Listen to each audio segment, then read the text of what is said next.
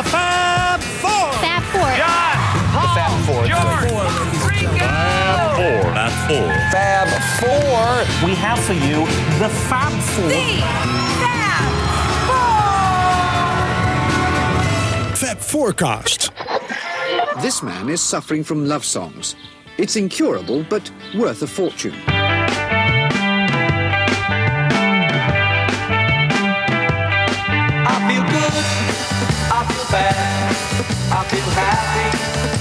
Sad. Am I in love?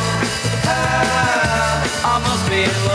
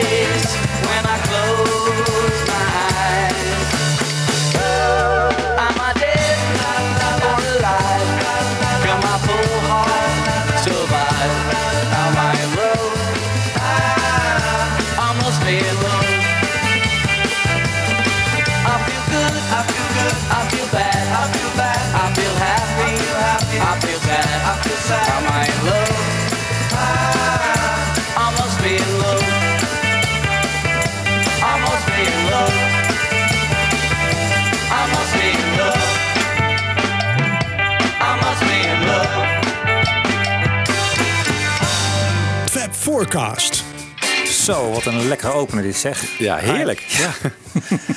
Waren dat de Beatles? Ja, bijna. dit waren dus de Ruttles. En eh, ja, ik, als ik dit nummer hoorde, dan moet ik altijd meteen aan denken van... oké, dit komt denk ik uit dit nummer. Die oelala's, die herken ik dan weer van eh, You Won't See Me, hè, Nowhere Ja. Man. Ja, klopt. Maar het worden een soort zoekplaatjes, hè? Dus eh, wel heel leuk om te horen. Al die verwijzingen, zo knap gemaakt. Ja. En eh, nou ja, op deze zonnige zaterdagmiddag eh, zijn wij hier in de studio gekropen... om het over de Ruttles te gaan hebben. En natuurlijk doe ik dat graag met... Jan Kees. En Met Wibo. Zeker. De aanleiding om het eh, eens een keer over de Ruttles te gaan hebben is het, eigenlijk het overlijden van Neil Innes hè, aan het eind van eh, vorig jaar. Dat was, eh, ik weet niet meer welke dag, maar Ja, echt eind december volgens Ja. mij 2019. we hadden het lijstje al helemaal af, dachten, en toen kwam hij er nog bij. Ja. 75-jarige leeftijd. En eh, het stond al heel lang op ons lijstje om een keer over de Ruttles te gaan praten. En nu was toch echt wel een mooie aanleiding om eens een keer in te gaan duiken. En dat is echt een, een feest. Want het gaat zeker niet alleen maar over de Ruttles. Eh, als je het over de Ruttles hebt, heb ik het heel snel over Monty Python. Over Eric Idle, natuurlijk als lid van eh, Monty Python. Maar ook als een boezemvriend van George Harrison. Als iemand, eh, George heeft natuurlijk ook de Life of Brian eh, mede gefinancierd, mogelijk gemaakt. Dus daar gaan we het ook over hebben, over handmade films. Aan het eind komt Stefan Terpstra ook nog even langs met een eh, fragmentje. Dus eh, heel veel te genieten in deze show over ja, de Prefab Four, zoals ze ook wel worden genoemd. Ik zeg er wel even bij, het is een Ruttles voor dummies. Dus we gaan geen eh, outtakes en allerlei zeldzame opnames uh, beleggen. Bestaan Maar die? Die bestaan dus, hè? dat is wel grappig. Ja. Ja, mooi is dat. Nee, ik, ik, eh, mijn vaste contactpersoon is Graham van der Hogen. Die ik eh, bij deze alweer bedank. Ik, dacht, ik, zeg, ik vroeg aan hem, heb jij nog leuke dingen liggen? En die stuurt me dus inderdaad gewoon bootlegs van de Ruttles. eh. Wat, wat staat er dan op? Zijn het dan studio outtakes? ja, het of- zijn rehearsals van die bekende plaat uit 1978. Daar de Ja. re- rehearsals van eh, vooral. Ja. Soms wat, nou, nee, niet live dingen geloof ik. Maar ik heb het ook niet allemaal beluisterd. Eh, maar ze hebben ook wel veel Het was niet de Ruttles die een bootleg maken. Nee, nee, nee, nee. Wel echt, echt bootlegs. Ja. Dus, Ze hebben wel Archaeology gemaakt, toch? Dat eh, op Anthology was eh, ja. gebaseerd. dat is wel heel grappig. En volgens mij hebben ze ook nog wel live gespeeld in die... Ja, klopt. In, eh, op, de een, 90s, op een dak ergens in New York, geloof ik. om weer, weer de Beatles een beetje na te doen. Nee, dus er zijn ook wel live dingen. Ehm, ik heb ook ja, ik heb er niet heel veel verder in, in verdiept. Maar dat is wel grappig als je ontdekt dat, dat net gewoon mensen van de Ruttles ook nog bootlegs verzamelen. Maar die zijn er dus echt. Ja. dus degene die al heel erg in de Ruttles zitten. Nou ja, eh, qua muziek zul je niet heel veel nieuwe dingen horen. En het verhaal is overbekend. Maar eh, voor heel veel mensen is het dat toch ook wat minder. Ehm, heb jij de Ruttles een beetje gevolgd toen het uitkwam, eh, Jan Kees, in de loop van de jaren 70? Nou, meer later eigenlijk, geloof ik. Ja, Ja. ja. Evert Vermeer was een grote fan en die maakte en die, die vertelde daar veel over. Die was echt, die wist er ook veel van. En toen raakte ik eigenlijk wel geïnteresseerd en toen ben ik wat meer gaan volgen, maar niet direct eigenlijk al. Nee, Nee. nee. Nee, want, want voor veel, iemand als Mark Lewson of zo, eh, voor die echte Engelse Beatles-fans, die hebben dit echt gewoon op de voet gevolgd. En dat is Ja. echt heel, Ja. heel belangrijk onderdeel van, van hun Beatles-geschiedenis eigenlijk. eh. Want je moet je voorstellen, in die tijd had je nog geen VHS, je had nog geen eh, DVD, je had nog geen YouTube. Dus je kon het ook niet zomaar eventjes Nee. bekijken als je dat wilde. Ja. Dus het- je moest er echt eh, moeite voor doen. En dan, eh, dus, eh, maar later hebben we het natuurlijk kunnen inhalen. Ja. ja. Lennon had wel een VHS. Eh, hij heeft die film eh, All You Need Is Cash op een gegeven moment geleend op VHS en bracht de videoband nooit terug. Dus Oh, zo deed hij het. En John Lennon mag dat Ja, natuurlijk. hij mag dat. Ja, wat grappig. Ja. En jij eh, wel, eh, wel fan, Wibo? Ja, zeker wel. Ja, ik vond die muziek echt heel erg leuk. Ik had die plaat ooit een keer tweedehands eh, gekocht ergens. Dus ik had eerst de plaat en daarna heb ik eh, de film pas gezien. Ja. En ik denk, hij was er niet op VHS of zo. Ik denk dat ik hem ergens op Filmnet of ergens op een vaag Duits kanaal eh, eh, heb opgenomen ooit een keer. Ja, geweldig. Heel Ja. grappig. Ik vind het wel bijzonder eigenlijk hoe goed zo'n parodie, of eigenlijk af en toe worden Beatles toch wel een beetje in de zeik genomen, het hele verhaal, dat dat zo geliefd is bij Beatle-fans. hè? Ja. Bij McCartney volgens mij niet. Nee, klopt. Daar gaan we het ook nog over hebben. gaan we het over hebben. Ja. Ja. ja. Dat vind ik nog wel, eh, wel vreemd. Ja. Maar ja, eigenlijk bij... Maar dat komt omdat het ontzettend knap gemaakt is. En het is, je, bedoel, je hoort het aan dit singeltje ook. I Must Be In Love. Man, wat een fantastisch nummer dat is. Dat is Ja. gewoon op zichzelf een heel erg goed nummer. Het is goed, het klinkt heel goed. Het is super catchy. Eh, en dat geldt eigenlijk voor de Wie, hele wie plaat. schreef het nou? Ja, de, de- Neil Innes is eigenlijk gewoon de grote muzikale man achter, achter de Oké, Ruggles. dus die, die, ja, daar komen we nog op. eh, ja, daar we gaan nog er veel terug. over hebben. Ja, we gaan het, eh, laten we maar meteen over hebben. Eh, want het is eigenlijk de, de verhaal van de Ruttles is het verhaal van vooral twee mannen, Eric Idle en eh, Neil Innes. Eric Idle heeft het idee achter de Ruttles. Hij bedenkt het verhaal, hij bedenkt de grappen. En Neil Innes is de, vooral de drijvende muzikale kracht achter, achter de Ruttles, die uiteindelijk dus twee platen uitbrengen. De plaat Ruttles uit de 1978 en Archaeology, die eh, jij al noemde, Wiebo, uit, uit 96. Er zijn eigenlijk twee films ook. All Cash uit 1978 en ehm Can't Buy Me Lunch uit 2005. En die kun je allemaal, en dat is weer het voordeel van als je er van deze tijden, hè, wij zijn niet afhankelijk meer van VHS en zo. Je kan de, de beide films gewoon op YouTube vinden en eh, de muziek gewoon op Spotify. Dus eh, ja, het is nu niet meer moeilijk aan materiaal te komen. Maar het is het verhaal van twee mannen, Eric Idle en Neil Innes. En ehm, Neil Innes, uiteindelijk wordt hij ook wel de zevende Python genoemd. Hè. Geen echt officieel lid van, de, eh, van Monty Python, maar zat er wel heel dicht tegenaan. Maar we kennen hem eigenlijk als bandlid van een ander combo, namelijk de, Bonzo. de Bonzo's. Want Dog Duda Band. Ja, zeker. Ja. Ja, nou dat is al, die nemen in 1966 een, een plaat op eh, in Abbey Road. En dan ontmoet Neil Innes voor het eerst de Beatles. I went down the, the corridor to get a cup of tea or something, and I came back, and there by the front door, silhouetted dramatically against the sort of sunlight streaming in, were four guys with very distinctive haircuts and pointy shoes, dark glasses, and two big minders. And I thought, oh, of course, it's them. it's the Fabs, you know, the Beatles, you know. And I was, of course, they record here too, don't they? but I was intrigued, and a little later I went down the corridor and I listened outside to what they were up to, and something like this.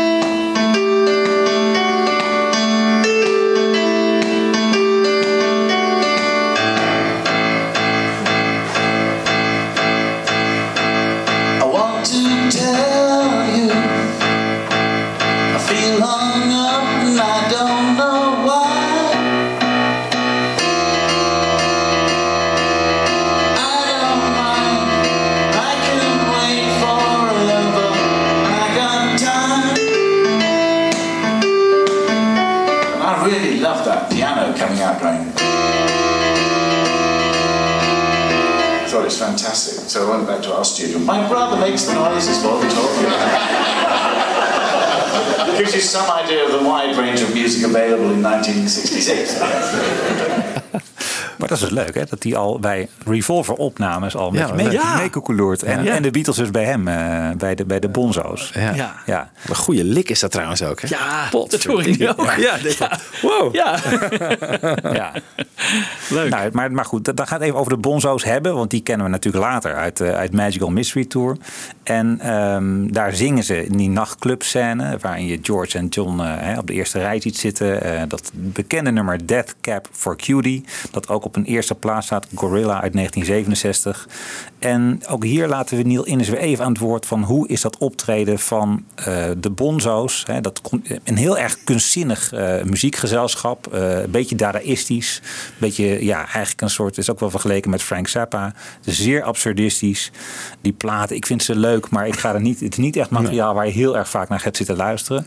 Maar hier vertelt Neil Innes even over hoe dat optreden in Magical Mystery Tour tot stand is gekomen. Working at the scaffold, and part of the one of the three of the scaffold was uh, then known as Mike McGear, but it's Mike McCartney, Paul's brother.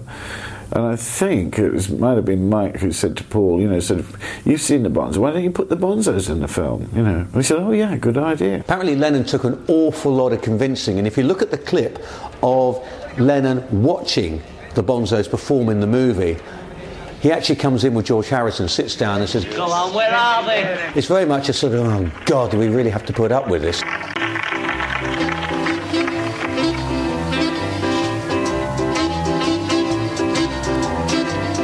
That night cutie called a cab. She left her east side drum so drab. Ja. Een van de vele hoogtepunten uit Magical Mystery Tour. Ik, ik kan me dat, eh, die LP wel herinneren. Ik, er zit een heel leuk nummer dat heet Intro. En dan laten ze iedereen... eh, ja, de intro en de outro. Ja, intro en de outro, ja. Adolf Hitler op on vibraphone of zo. Ik weet niet meer. Oh, ja? Dat is echt, ja, is echt geweldig. Die, moet je horen. Die is echt heel erg leuk. Het is ook leuk om gewoon om naar te luisteren. Ja. Nee, het begint inderdaad met vijf heel professionele muzikanten. En op een gegeven moment komen de meest knullige... ja. ja, heel leuk. Ja, Echt heel leuk. nee, het is echt te grappig. Maar ik heb er toch een beetje van, het is voor één keer grappig of zo. Je gaat het niet heel vaak opzetten. maar goed, eh, dan, eh, de- misschien zijn er weer mensen die dat, voor wie dat helemaal niet geldt. Ik kon mezelf nog herinneren, en dat hoor je ook wel in interviews, dat het Paul was. Die was ook een beetje de drijvende kracht achter deze scène. hè. Hij, dat is wel grappig. Een van die bandleden van de Bonzos vertelt al van, ja, ik moest dan speciaal naar de kapper van Paul McCartney. Hè, dus van Paul McCartney, maar ook de kapper van Paul McCartney. om, om speciaal dat, dat en, en, en, en die, die Viv Stanchel was geloof ik de grote tekstschrijver achter de Bonzo's. Die moest weer een bepaald sjaaltje om en zo. Dat Paul allemaal helemaal, helemaal bedacht. Helemaal tot de kleinste details had hij het bedacht. En eh, nou, dit is dus eigenlijk een, een claim to fame in de Beatles tijd. Ja, maar ik kan me ook wel voorstellen dat ze zo'n groep hebben genomen. Want ik kan me niet voorstellen dat ze daar de Animals of de Hollies of zo hadden laten spelen. Want dat was natuurlijk dat. Hè, maar juist dit, dit, zo, dit een beetje zo'n groep die, die aan de rand zit en een beetje raar. En dat, dat paste eigenlijk ook wel. En Lennon zal het ook geweldig gevonden hebben. Dus, dus eh, het, het was wel een goede keuze om hen juist daar te laten spelen, lijkt me. Ja. Precies, ja. In zo'n Ja. film die toch nergens over gaat. Ik bedoel, Dan kan je zo'n zo'n zo'n zo'n raar dadaïstisch gezelschap kan je er wel bij hebben. Kun je er wel Ja. bij hebben, ja. Maar ze hebben toch Traffic ook, eh, heeft ook wat opgenomen voor die film, geloof Ja. ik. Met Steve Winwood. Ja, klopt. Hij, Viv Stanchel en Steve Winwood hebben ook dingen opgenomen. Het staat op die DVD, geloof ik, die een paar jaar geleden is uitgekomen. Die, eh, Oh, dit ja. is ook gefilmd, maar het is uiteindelijk gewoon uit de film gehaald. Niet gebruikt. Oké. Ja, ja. Nou, dus dat is aardig even een linkje al in de Beatles-tijd. Maar er is nog een tweede link in de Beatles-tijd ehm, tussen Neil Innes en de Beatles. En dat is natuurlijk dat Paul McCartney zijn single, of de single van, eh, van de Bonzo's, I Am the Urban Spaceman, produceert. Eerst even een fragment uit een nummertje.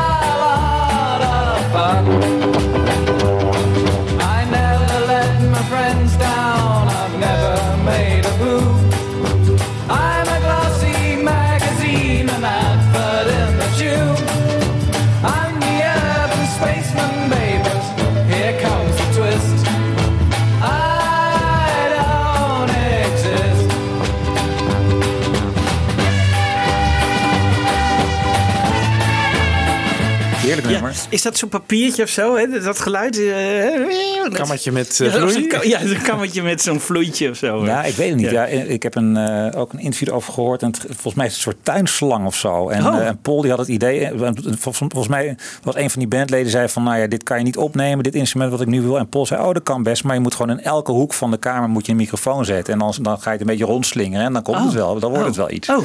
Dus eh, Kijk, nou, ja. ja. ook hier weer even aardig om te horen van hoe komt Paul nou aan die productieknoppen bij, eh, bij I Am the Urban Spaceman eh, te zitten. Nou, dat heeft eigenlijk een beetje een voorgeschiedenis, want eh, die Bonzo's hadden een manager, die heette geloof ik Jerry Braun. En die eh, had eerder, zat ook, was manager, maar ook de producer de facto van de Bonzo's. En die had een, eh, ehm, de gewoonte om zich heel strak aan de termijnen te houden, de, de, de, productietermijnen. Want je mocht aan één nummer mocht je drie uur besteden. En drie uur, na drie uur was het gewoon eh, genoeg. Dan, ja, dan was de productietijd op, dan was het geld waarschijnlijk op. En dan moesten ze maar ja, gewoon een, keer, een andere keer terugkomen. En daar hadden ze een beetje mee gehad. Met zo'n strakke termijnen, termijnenhandhaver. Dus ze dachten van we moeten gewoon wat anders verzinnen. Want we hebben nu eindelijk, en dat was ook het verzoek van de platenmaatschappij, een single. Hè, I Am the Urban Spaceman. Was een ultieme single voor deze band. Maar ze wilden dan het graag opnemen met iemand die hem ja, iets meer tijd gunde. En niet meer met die, met die Jerry Braun. Nou, dat moet je even weten voordat je nu deze quote hoort van Neil Innes over hoe uiteindelijk Paul McCartney dus aan de productieknoppen is eh, komen te zitten. Viv used to hang out down uh, a club called the Speakeasy in Margaret Street in London, and so did Paul. And they often used to sort of, you know, stand there at the bar, swilling, drinking uh, gin and tonics, and, and talking like old English gentlemen. You know, Viv was going on about uh, this. The record company want this single. We've got the song, but this blighter, you know, sort of, we can't get him off the knobs. You know. He's got this notion in his novel that, uh, you know, after three hours, you've done, you know. So Paul just said, Well, I'll come and produce it if you like. Really? so at this wonderful moment of going in to see Jerry and say, Okay, we'll do the single, but we don't want you to produce it. And he fell right into it. He said, Oh, and who do you think you're going to get? Paul McCartney, you know. Oh, it was, you know, it was so funny. Then we, we went in and and Paul came and he was, you know, we'd met him before on the Magical Mystery Tour, so the other Beatles. And uh, so he comes in and he's all smiles and everything else like this. And he goes over to the grand piano. It was in Chapel's studio in, in Bond Street. And uh, he said, I've just written this. And he sat down on the grand piano and he goes, Hey Jude, don't make it bad. I thought, this is so funny. This is taking ages. Going on and on. You know, he's winding the producer up. You know, it's just taking lots of time. He hadn't even started to do what we came here to do. He's playing this thing. And the, but the thing, the thing was that, you know, he probably had written it the night before. I don't think the Beatles had heard it. It was just in his head. Anyway, we get on with it. And uh, he says, well, to me, you know, well, you keep singing it. You keep playing the guitar and singing it. Everything, every time we run it. And he got Larry to double track the drums. And after a while, like seven hours, we got a really good rhythm track going, you know. And, and of course, they couldn't say anything because it was Paul. Of course, then at the very end, Jerry's thinking, well, you know, we've got it, we've got it recorded, and, and we've got Paul's name, you know. And um, we didn't even discuss it, but we sort of said, no, we don't want Paul's name on the record. We don't want success on someone else's coattails. You know, it was so cruel. well, what, you, what name should we put on there? And I, and I forget, I think it might have been Joel Druckmann, the American at the time. He said, Apollo and Paul said, yeah, that's fine. I'll be Apollo Seavermouth. Dus zo kwam het. Geweldig verhaal. Ja. Wanneer zou dat geweest zijn? Dat... Nou, het nummer is opgenomen in maart 68. Oh, maart, ja, natuurlijk. Want dus hoe dan zitten we dan? dat Hebben de Beatles dan al Hey Jude gehoord? Nou, nee, nee, volgens mij nee, niet. nee. Het wordt pas in juli of zo opgenomen. Ja. Ja. ja, dit is een hele vroege. Ja. Dat is een hele vroege. Maar dat is interessant. Maar eh, dingetje was nog niet weg. Eh, eh, Cynthia en John waren volgens mij toen nog niet uit elkaar.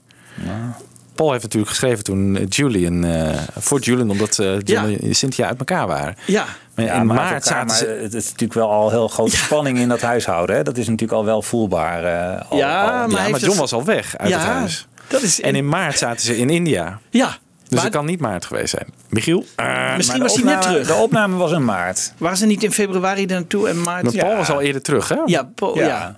Ja, maar Cynthia en John die zaten nog in India. Ja. Ah, zou die misschien eh, da, da, da, da, da, da, of zoiets, hè? Dus dat nog niet echt hey, de tekst van Hey Jude. Ja, volgens mij had hij die al wel heel, heel vroeg paraat hoor. Maar, eh, Oké. Of Hey Jules. Ja, maar, eh, hij had- ja. hij- dat was het verhaal. hè. Hey Jules. Ja, maar de- de- nadat hij oerversie, hè, ja. nadat naartoe was John, eh, gereden, naar, die, hè, de- naar hun huis was gereden. Ja, dus het moet na mei geweest zijn. Ja. Want in mei gingen ze, kwam hè, die confrontatie tussen eh, dat Oh, ja. Cynthia thuis kwam en Joko opeens. Oh ja, Ja, maar eh, het, niet, ja, maar het kan natuurlijk al best. Dat Joko was al op het toneel. Hè? En, en, en Julian leed daaronder. Het kan best al, al vroeger dan eh, rond maart geweest zijn. Dat ik Nou. niet uit. Nou, nou. nou, ik vind dit eh, dubieus. Ik vind het ook dubieus. Misschien dat Neil eh, een ander nummer bedoelde. Dat zou, dat zou. Nou, nee, dat geloof ik niet. Goed, we zoeken het uit. Ja, zoeken het uit. We gaan een andere verhaallijn oppakken. De verhaallijn Monty Python. Want die, eh, die begint eh, eigenlijk op het moment dat de Beatles op het punt van uit elkaar gaan eh, staan. Beginnen de Pythons op te komen. Juist rond 1969. En eh, ja, het verhaal van Eric Idle. En eh, die komt uiteindelijk dus samen met, eh, met Monty Python. Maar dat is eigenlijk pas nadat Monty Python uit elkaar is gegaan. Monty Python heeft uiteindelijk als een soort televisiecombo bestaan van 1969 tot 1974. Dan eh, daarna maken ze nog heel veel dingen met elkaar. theater, programma's, eh, films, boeken, van alles. Maar als televisiecombo dat, dat voor de BBC televisie maakte, stoppen ze in 74. Gaan ze allemaal een eigen weg op. En Eric Idle die gaat ehm Rutland Weekend Television maken. En ik heb zelf altijd gedacht dat Ruttles, dat die naam gewoon verzonnen is. Een soort al- alternatief op de Beatles, maar dan iets met rot erin of zo. Maar het is, komt allemaal van het programma Rutland Weekend Television. Eigenlijk ook gewoon een televisie, hele goedkope televisie voor de BBC. Heel erg in de geest van Monty Python. Korte sketches, eh, ook allemaal integraal op YouTube eh, te bekijken als je zou willen. En ehm, dat Rutland, dat is ook een graafschap in Engeland. Een van de, de kleinste graafschappen in Engeland heet Rutland. En op een gegeven moment stonden zij op, eh, op de nominatie om samengevoegd te worden met een ander graafschap. Nou ja, dat is eigenlijk net als- alsof je Friesland en Groningen wil samenvoegen. Dat gaat natuurlijk nooit gebeuren. Ehm, dus eh, zo, om, om de aandacht te vestigen op het kleine graafschap, dacht Eric Idle van nou, ik ga gewoon mijn tv-programma naar die Rutland vernoemen. Dus dan krijg je Rutland Weekend Television. En Eric Idle is daar eigenlijk de leading man in. Nou, dat start in 1975 en ergens halverwege dat seizoen hebben ze een aflevering over verliefdheid. En daarin horen we dus ehm, ja, de, wat we aan het begin van dit programma horen. I Must Be In Love, dat eerste singeltje. Want Eric Idle dacht, ik ken die Neil Innes nog wel. Het zijn allebei studenten geweest eh, en eh, nou, ze kenden elkaar. En Eric Idle dacht van, ik ga Neil Innes erbij vragen om een leuk liedje te schrijven. En die komt op de prop met I Must Be In Love. En dat pakken ze ook heel goed aan. Hè. Dus ze hebben niet alleen maar een leuk liedje, maar ze hebben ook een hele geestige clip bij. En dat is het idee van Neil Innes. Die dacht van nou, weet je wat, laten we wat doen. Ja, in de sfeer van A Hard Day's Night. Dus wat zie je in die clip? Je ziet ze springen op een veld met puntige schoenen aan. eh Beatles-pakjes, eh, gillende meiden, eh guitige blikken. Het is allemaal helemaal in de geest van de Beatles. Heel erg goed gemaakt. Die Ricky Fataar is er dan nog niet bij. Hè. Dat is later de man die achter bij de Beach Boys gitaar speelt. Die is er dan nog niet bij. Maar Eric Idle wel. Hij heeft dan nog de rol van George. En later, als de Ruttles echt groot gaan worden, maar daar gaan we het nog over hebben, dan eh, wordt Eric Idle de wordt natuurlijk Paul. En dat is ook wel toepasselijk, want ze hebben allebei een beetje die, eh, die oogopslag. Die, eh, eh, dus hij eigenlijk een echte Paul. Maar op dat moment dus nog George. Wie is er ook groot fan van zowel Monty Python als van Rutland Weekend Television? Ja, dat is Beatle George. En dat is wel aardig. ehm, eh, wat heeft George altijd gedacht? Die, die vond dat de spirit van de Beatles in de Monty Python was gaan zitten. Because uh, they started the year after they quit. Dus eigenlijk dacht hij van, nou ja, eigenlijk zijn de Monty Python, vond George een soort ultieme opvolger van de spirit van de Beatles. Uh, niet alleen maar qua grappen, denk ik, want de Beatles zijn natuurlijk ook grote grappenmakers. Maar ik denk ook gewoon creatieve spirit uh, die, die je bij Monty Python, dus ook een ja, natuurlijk een eenmalige, zeer revolutionaire uh, ja. comedyclub, om het zo maar te zeggen. En het is wel aardig, ik heb dat boek gelezen van Eric Idle, dat heet Always Look on the Bright Side of Life. En daar ja, daar zie je ook wel in eh, toch wel wat parallellen tussen de Beatles en Monty Python. Hè? Dat je gewoon, in dit geval waren het zes mannen. eh dus Monty Python bestond uit zes mannen. Eh, de Beatles uit vier. Maar het is eigenlijk in allebei de gevallen gewoon ja, eh, hele grote creatieve vrijheid. Heel erg drang om de bakens te verzetten. Om revolutionair bezig te zijn. Niet meer, ja, te, niet meer te doen wat eerder werd gedaan. Maar altijd iets, iets anders doen. Grote ja, camaraderie denk ook wel onderling. En eh, zo zijn ze heel ver gekomen. Het is heel, een heel aardig boek vond ik, eh, dat boek van, eh, van Eric Idle. Niet alleen maar, omdat het niet alleen maar over de Pythons gaat, zeker niet, maar een heel een relatief klein deel van het boek. En juist in dat boek zien we ook heel erg veel, we lezen ook heel erg veel over de vriendschap tussen Eric Idle en eh, George Harrison.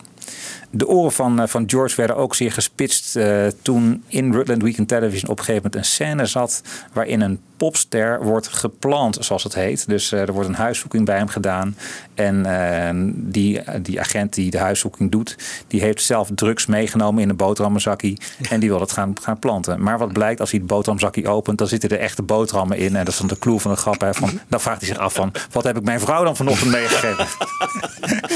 dus George dacht van, oh, dat ging over mij. Hè? Ja. Want dat is bij hem gebeurd. Hè? Ja. Volgens mij heeft Mark Lewis in ons interview vertelde hij daar nog over. Hè? Van hij is echt gewoon, eh, gewoon verneukt. Ja, door, zeker. Door die, Ja. eh, John ook trouwens. hè? ja. Ja. Ja, door diezelfde. Dat gebeurde dus die ook alweer? Ja. Sergeant Pilcher. John Pilcher. Ja. Ja. ja. Ja. Dus Geo- George dacht van, nou verdomd zeg, wat goed dat ze helemaal op de hoogte zijn van die geschiedenis. En daar- Eric Idle die, die erkent dat niet met zoveel woorden dat het daarop gebaseerd was. Maar in elk geval is daar een linkje gelegd. En George zegt van, ik wil wel meedoen in Rutland Weekend Television om eind 1975. Maar misschien laten we eerst even Eric Idle aan het woord over de eerste ontmoeting met George Harrison op de première van de eerste film van Monty Python, Monty Python and the Holy Grail. we had the screening of the Holy Grail, and it went really well. And suddenly there he was again. Oh, this is fucking great. Come on. And he said, let's go upstairs. And then we started a dialogue which went on for about 48 hours. It was extraordinary. I mean, it was like. That's just a remarkable. The whole his whole influence was remarkable. I was fortunate that he was kind of a guru to me. I mean, he was a pal. Yeah. We got drunk. We did all sorts of wicked, naughty things, and had a ball. But he was always saying, "Well, don't forget, you're going to die." I think these sort of good people encourage people to remember you're just here now, and you know, maybe hit by the bus on the way out. So just make sure that you're living exactly to the fullest as you can every single moment. And that's, I think, very useful help. And especially if you're in the confusion of show business where people think you're something that you're not and admire you for things you probably aren't responsible for.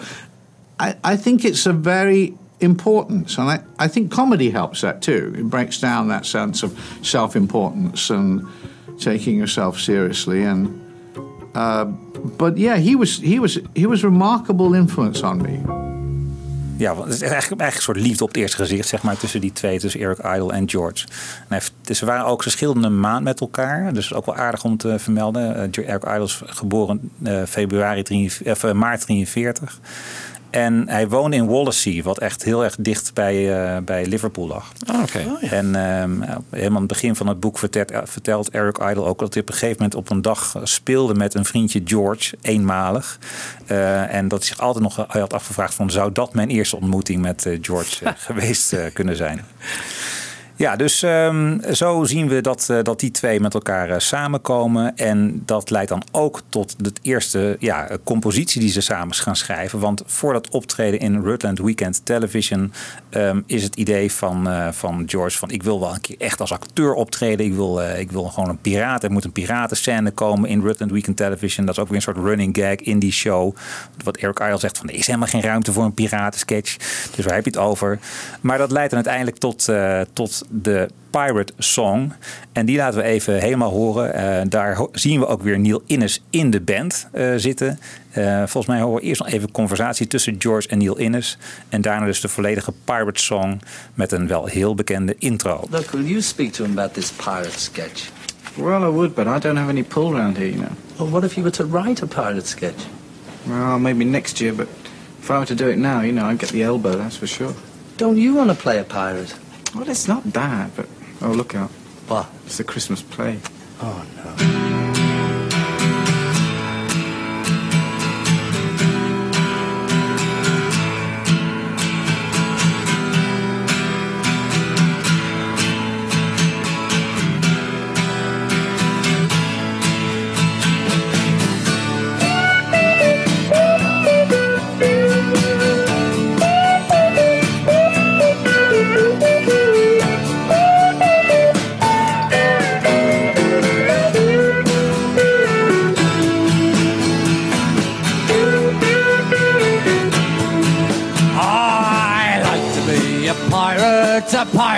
Life for me. All my friends are pirates and they sing the BBC. I got a jolly Roger, it's a black and white and fast. So get out of your skull and crossbones and I'll run it up your mast. With the yo-ho-ho and a ha-ha-dee-ha-ha. Yo-ho-ho and a ha-ha-dee, yo-yo-yo-yo. I got a jolly Roger, it's a black and white and fast. So get out of your skull and crossbones, I'm running up your mast. Altogether, I like to be a pirate. A pirate's life for me. And all my friends are pirates and sail the BBC. Got a jolly Roger,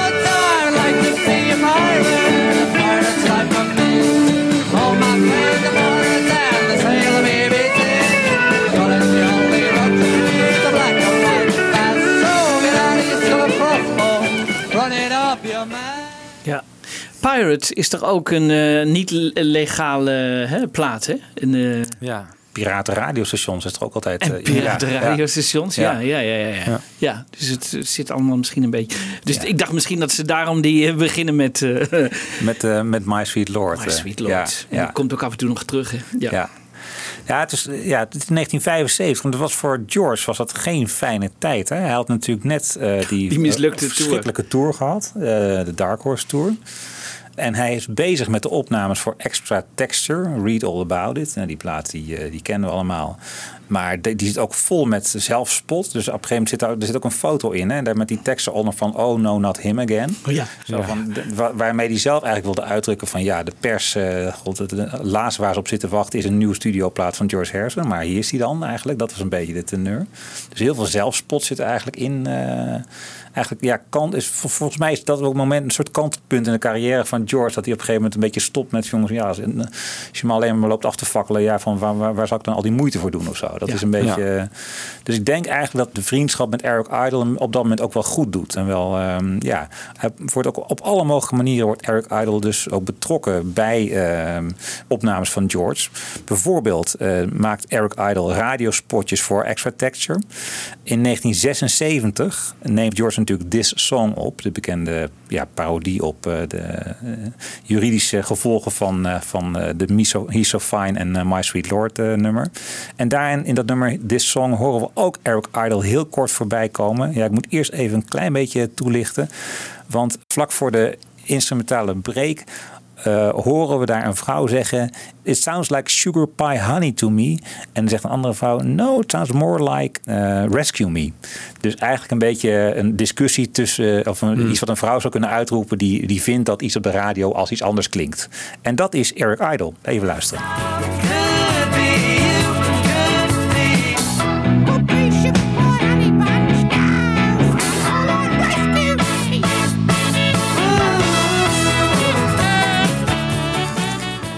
Moet heel goed luisteren, maar het is. eh, Nou, je herkent dat stemmetje wel van eh, uit Monty Python. Als, je- als, je- Ja. Die spelen natuurlijk ook heel vaak vrouwen. Altijd zo'n stemmetje. Ja, precies. Daar is Terry Jones was de grote man die altijd vrouwen speelde. Inderdaad, eh, een beetje bitchy vrouwen. Nou, later, we kennen nog de clip van Crackerbox Palace. Daar zit Neil Innes weer in. Ehm, we hebben heel, heel veel later, in 1990, zit Eric Idle aan het begin van de clip van The Wilbury Twist. Dus dan is die vriendschap nog eh, in volle bloei. Dus allemaal eh, dat soort kleine, kleine momentjes dat Eric Idle opduikt ehm, bij George. En George op zijn beurt produceert ook de Lumberjack Song. Wat echt een klassieker is in het van, eh, van de Pythons weer. Ja. Dus ehm, ja, op allerlei, manieren zijn die met, gaan die met elkaar in zee. Maar goed, bij de Ruttles zijn we dan nog niet eens aangekomen. En dat, de start daarvan is dan weer, weer wat maanden later, in, eh, in het voorjaar van 1976. Ehm, dan gebeurt er iets in Amerika.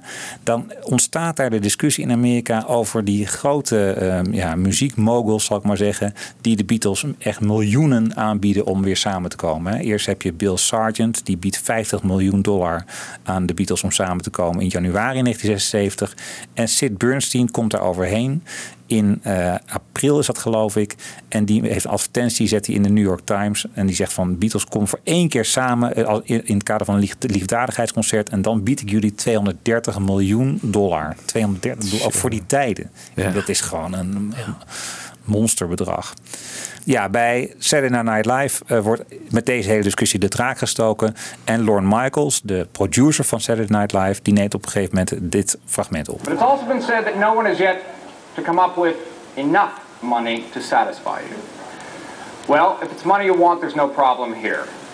The National Broadcasting Company has authorized me to offer you a certified check for $3,000. Here it is. Can we can we uh, get a close up of this, Dave? Which camera is it on? Ah, and moved in there.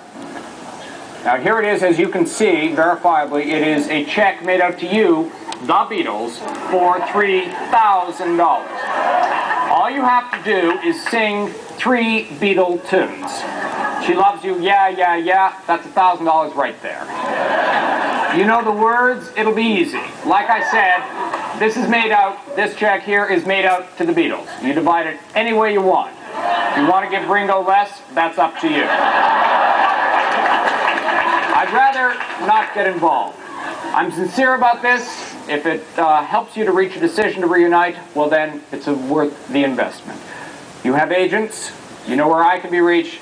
Just think about it, okay? Thank you. Dit was dus wel de toon die, die de Beatles aan, hè, die die John en Ja. Paul aan, eh, Aanspraak. aanspraak. hè? Ja, precies. Ja. Jammer dat ze het niet gedaan hebben. Ja. Het was toch echt een bak geweest. Dus op was- dat moment. Ja, Ja. even naar de studio waren gereden. Ja. Ja. En dan 3000 dollar hadden gecased. Ja. Maar Ja, dat, ergens op een andere manier komt er in ieder geval een Beatle komt uiteindelijk wel zijn geld halen. Want in november is eh, George Harrison in, eh, in New York. En dan gaat hij die Saturday Night opnemen met Paul Simon, weet je wel. Oh ja. Met eh, Homeward Bound en eh, wat speelden ze nog meer? Ehm, Twee nummers. Ja, Here Comes the Sun. Ja, Ja. ontzettend mooi.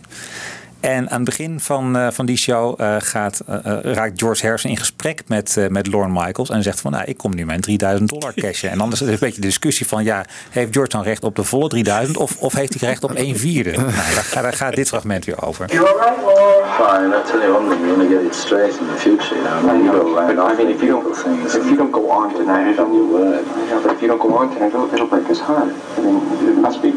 See, I thought that you would understand that if it was, you know, three thousand for four people, would just be seven hundred fifty dollars per for.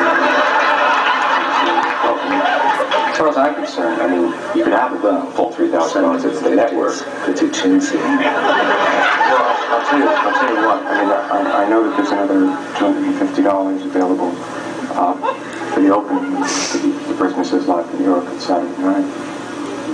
Live from New York. It's Saturday night. Ja, daar. Dus een beetje in deze, deze geest van deze, deze discussie over de Beatles die samenkomen, ehm, is Eric Idle de ideale man om een keer de host te zijn voor Saturday Night. Die hebben altijd een verschillende host. En Eric Idle dus is, is in die winter van 76 een keer de host van Saturday Night. En die besluit, die wordt ook gevraagd door Lorne Michaels van neem vooral een fragmentje mee eh, uit jouw eigen tv-programma Rut and Weekend Television. En Eric Idle besluit om I Must Be In Love mee te nemen. En dat wordt gedraaid. En dat, nou ja, dat wordt ontzettend goed ontvangen door het Amerikaanse publiek. En daar gaan we weer even Neil Innes over laten horen. So it's a godsend when they asked Eric to host um, Saturday Night Live, because it always had a host, um, to, to show the clip of the Ruttles, you know, and because they used the pretext of Eric saying he could get the Beatles back together to give him the job of being host. So Lorne comes on again and said, Look, I'm really sorry because it was a bad line. We thought he said he got the Beatles back together, but in fact he hasn't. He's got the Ruttles. They showed the Ruttles, and then all of a sudden, Saturday Night Live audience wanted to be in on the joke.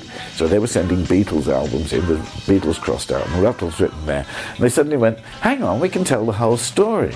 And of all the Beatles, George was the man that was most up for telling the stories. Of all the Beatles, he was the one that said, right, look, we've been screamed off the stage, let's put the suits in the cupboard and move on. And so this was a, a funny way, an amusing way of telling the story. I mean, so, so it's a semi-official biography of the Beatles, you know, pretending they never existed. And then you've got the Ruttles. Ja, dus eigenlijk het Amerikaanse publiek smult ervan. Krijgt ook nog een eh, vervolg. Want in april 77 komt Eric Idle nog een keer als host. En dan neemt hij Cheese and Onions mee. Nou, echt ook een klassieker. Die hebben we ook gedraaid natuurlijk in de doodshow hè, aan het eind. Met die prachtige mix van, eh, van Bob. Ehm, en dan, eh, dan ontstaat eigenlijk het idee van... ja, moeten we niet een keer... moeten we hier niet gewoon wat meer mee gaan doen? Hè? Als de Beatles zelf niet willen samenkomen... laten we dan gewoon dat idee van de Ruttles verder uitbouwen. Nou, dat is mooi, zegt Eric Idle. Toevallig ben ik eh, hierover ook in gesprek met de BBC. Die willen graag mij een, een, eh, een hele speelfilm laten maken rond het thema de Ruttles. En dan zegt Lorne Michaels, ho ho, dat wil ik graag doen. Eh, ik heb de financiering al geregeld. Althans, dat is eh, zo binnen, binnen een paar dagen is dat geregeld. En zo is het eigenlijk NBC, dus een Amerikaanse eh, eh, tv productiebedrijf, die gaan de Ruttles produceren en gaan het maken. Dus eigenlijk is, een, eigenlijk is het uiteindelijk een Amerikaanse productie geworden. Met, eh, met Engelse muzikanten. Ja. Daar liggen de rechten ook. Ja, van de Ruttles zeker. Ja. Nou ja, uiteindelijk zijn ze dus ook wel weer bij ATV terechtgekomen van de muziek. Hè? Dus eh, ja. Ja, ja, ja, ja. daar gaat de muziek wel, ja, maar van de film dus Van de de- film is, NBC. echt een NBC. eh, Ah, ja. ja. ja. Die Lorne Michaels, dat is echt een Beatle-fan, hè? Want die heeft later McCartney toch ook naar Saturday Night Live Oh ja. zo. Ja. ja. Ja. Ja, en zo wordt eigenlijk in de loop van 1977 en 1978 wordt ehm All You Need Is Cash opgenomen. Eh, Eric Idle die gaat meteen met Neil Innes bellen en die zegt van eh, heb je nog twintig andere nummers eh, om op te nemen? Ja, dat is eigenlijk het verzoek, want er moest gewoon eh, materiaal op de plank komen. Ze gingen het nu echt uitbouwen. En Eric Idle die gaat helemaal duiken in, eh, in die Beatles geschiedenis. Eh, heel veel tijdschriften, boeken verzamelen, boeken lezen. En het verhaal dus rond die Ruttles. Hij doet, het is echt, de premisse is echt, de Beatles hebben niet bestaan. Het zijn altijd de Ruttles geweest. Ja, en dat verhaal gaat hij gewoon bouwen. En dat, dat zien we dus in All You Need Is Cash. Ja. Eh, Helemaal vanaf het begin al. Dus het is... eh, De prefab de four. prefab four, ja. Ja. Ja. En waar het in Rutland Weekend Television woont, komen ze uit Rutland. En hier wordt het al wel echt Liverpool. Maar verder ook Hamburg, Shea Stadium zit erin. Ehm, nou ja, het is eigenlijk eh, gewoon een film die je echt gezien moet hebben als uh, rechtgeaarde Beatles-fan. Ehm, zijn er nog fragmenten die jou bijzonder bijstaan, Wibo? Nou ja, eh, naast die in bad in plaats van in bed. Ja. Zo onder de douche. De bad in. Samen met zijn eh nazi-vrouw. Wat is het ook? Een Chastity of zo? Ja, eh Chastity, ja. Die, eh, eh, de dochter van Hitler. De dochter van Ja, Hitler, ja. ja. What are you doing? We are getting wet in a shower because basically we talked it over, Chastity and myself, and we came to the conclusion that uh, civilization was nothing more than an effective sewage system controlled by the use of plumbing. We hope to demonstrate this to the world. Ja. Wat ik altijd wel heel lullig vond, is hoe eh Idol eh, dan op een gegeven moment Paul McCartney nadoet aan het componeren achter de piano. Ja. Love, love, love. La, oh ja, la, la, la, la, la, la. la. Zo, Ja, Ja. heel lullig gedaan eigenlijk. I love you, I love, I love. It's you I love. Today is our wedding day. For you always I will wait. G, B, D, E, E, F. D. D. D. D, D, D, D.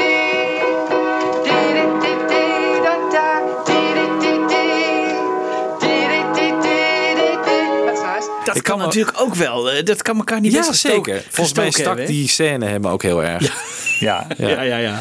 Nee, Ja, ja, maar ja. McCartney, daar wordt echt een beetje de draak mee. Maar weet je, aan de andere kant, weet je, als, als je Yoko Ono bent en jouw alter ego in, in de Ruttles is de dochter van Hitler. Ik bedoel, ja, dan, je moet gewoon een beetje gewoon het grap, de grap van inzien. Ja, maar dat is eh, zo niet op waarheid gebaseerd eigenlijk. Maar met Paul Ja. wel een beetje natuurlijk. Dat, dat, sch- dat schurkt wel een beetje tegen Paul aan. Ja. En dat met Chastity is natuurlijk gewoon zo waanzinnig eh, iets anders. Dus ik, en volgens mij vond John dat ook heel grappig. Ja. Ja. Ja, ik denk dat Joko het ook wel kon waarderen, omdat het gewoon zo outrageous was. Maar Ja. ja. Nee, Paul die wordt de hele tijd eh, eigenlijk op hele, ja, dat, zeg maar die ogen, daar, daar spot hij heel erg mee. Hè? Dus eigenlijk die de hele tijd, hoge eh, wenkbrauwen Ja, ja, en zo. ja, dat is heel grappig. Ja, George is eigenlijk de quiet one. Dus dat is de eh, Ricky Fattar in de film. Ja. En eh, die, die horen we in de hele film niet. Want dat is natuurlijk de quiet one. Ja. En dat, dat bouwen ze ook wat verder uit in eh Can't Buy Me Lunch. Daar krijgt hij op een paar keer het woord. En dan, dan praten de andere eh, Ruttles voor hem, zeg maar. Dus dat is ook eh, Oh, ja. wordt- dat is een beetje daar de running gag. En de drummer is eh, ja, Barry Wom. En, eh, Eigenlijk Barrington Womble, volgens Ja, mij. precies, ja. Net als Richard Starkey eh, Ja. heeft hij ook een artiestennaam. Barry Wom. Maar ook wel weer grappig om te horen. Want je kan je ook afvragen van hoe komt Eric Idle aan al dat materiaal? Want we hadden toen nog geen anthology natuurlijk. Maar nou blijkt dus dat George zo zich zo heeft ingespannen. Hij heeft gewoon die soort eerste versie van The Long and Winding Road. Die bestond al wel. Ja. Heeft hij Neil Aspinall eh, naar, eh, naar Eric Idle laten sturen. En Eric Oh. Idle heeft gewoon al dat materiaal kunnen zien. En bijvoorbeeld die vroege fragmenten van eh, Ringo die zegt van ja, ik wil een, een barbershop beginnen. En Ja. En het fragment dat Paul zegt van eh, the thing that John and I will do is probably write more songs together, weet je wel. Ja, dat, ja, soort- ja. dat soort dingen die echt Ja. uit, in een anthology zitten Ja. eh, later. Die kon je in, laten we zeggen, in 1976 niet even makkelijk eh, Niet krijgen, niet nee. meer krijgen. Dus hij, hij, heeft, hij is het gewoon eh, door, via George is dat eh, bij Eric Idle terechtgekomen. En daarom is het ook nu nog heel leuk. Zeker als je nu anthology kent. We kennen al die fragmenten. Het valt helemaal op zijn plek. Nou, het is gewoon heel knap gemaakt. Er zitten natuurlijk ook heel veel de bekende interviews in met Mick Jagger, met Paul Simon. En, en dat bouwt Can't Buy Me Lunch, die tweede, eh, die bouwt dat nog verder uit. Eigenlijk bestaat die vrijwel alleen maar uit interviews. Is wel ook echt een minder geslaagde film, vind ik zelf. Er zit wel één heel grappig fragment in. Dat ze op een gegeven moment de Beatles, eh, of de Ruttles zijn begonnen met de Triangular Album. Dus, dus een driehoekige plaat. Als eerste. Nou ja, dat is, dat is het hoogtepunt van die tweede film. Maar in die eerste film, ja, bijvoorbeeld het interview met, eh, met Mick Jagger is heel grappig. Over, en en daar, daar bestaan ook weer outtakes van op YouTube. Dat je het hele fragment ziet van, van, van 10 minuten. Dat, dat Mick Jagger helemaal in zijn rol zit. En eh, ja. zegt dat de vrouw het einde van de Ruttles betekende. En eh, nou ja, dat hij. Nou ja, goed, dat is echt, dus moet je, allemaal, je moet het gewoon allemaal zien. They ran round the corner to the pub to write this song and came back with it and played it to us. And um, it was horrible. And so we never bothered to record it. Do you think they'll ever get back together again? I hope not. George Harrison zelf speelt er natuurlijk in. Ja. Ja, het bekende fragment eh, voor het... eh, Dat is ook wel heel grappig Ja. trouwens. Ja. ja, want wat zie je daar, eh, Wiebo? Ja, dan zien we George Harrison als ehm, eh, interviewer hè, met naast zich Michael Palin. En die is dan volgens mij de baas van Apple. Dat Ja. zal dan een soort Derek Taylor-achtig figuur zijn. Dus van, eh, dat er geruchten zijn dat er van alles wordt eh, eh, gestolen. Dat er allemaal geld wegsluist uit, uit Apple. En hoe heet dat? Apple? Nee, dat heet Rattle Corps. Rattle Corps, ja. precies. Met als symbool een banaan. Een banaan. Ja, precies, ja. En dan zie je achter je, dus gewoon overal gewoon mensen met spullen uit het gebouw lopen. En dat was, nee, zegt Michael Palin, er is helemaal niks aan de hand. Allemaal, eh, allemaal geruchten dat hier dingen worden gestolen. Dat er wordt met geld wordt gesmeten. Echt helemaal niks. Ja, En wat voor spullen ook, hè? Een sousaphone. Op een gegeven moment zie je iemand die totaal behangen is met misschien wel honderd van die grote telefoons, weet je wel. En op, op- een opgezette beer komt op een gegeven moment het trappetje afrijden. Nou ja, dat soort dingen. Ja, en het Ja. eind van het interview is dat, eh, dat de microfoon uit de hand van George wordt geplukt door iemand. Ja, en dat is wordt dan- ook gestolen. Ja. heel grappig. There have been continued allegations that Ruttles Corps is going bankrupt. Eric Manchester, the Ruttles press agent, are these allegations true? No, no. No, they're, uh, Uh, they're conjecture, you know. They're, they're sort of rumour. I think you find that where you get success, you'll always find this sort of rumour. No. So the stories of the theft, they're not true also? Uh, no, they're greatly exaggerated, greatly exaggerated. Ellen Klein, die heet toch George? Nee, hoe Nee. Ron, Ron D. Klein. Oh ja, Ron die Klein. Ja. Ja, Ron die Klein. Ja. He struck terror into the hearts of his subordinates. People would commit suicide rather than meet him. In business, his left hand never knew who his right hand was doing. Nasty adored him. He was a man after his own wallet. Ja, eh, mensen plegen liever zelfmoord dan dat ze met hem praten. Ja. Dus toen was dat beeld er ook al wel van hem als... eh, Ja, ja. ja. Dat, dat Klein geen, eh, alsnog een, eh, een juridische actie tegen die film is begonnen. Dat is, Ja. dat is ook nog Oh ja, is dat ook nog Nou ja, nee, nee, maar dat had zo gekund. Nou, natuurlijk, eh, ja. Die, zat volgens mij in de bak toen, eh, Oh ja, eind jaren zeventig. Dat heeft ze gered. Ja, misschien wel, ja. Oké, laten we dan even nog over de muziek eh, gaan praten van, eh, van die bekende plaat van de Riddles uit 78.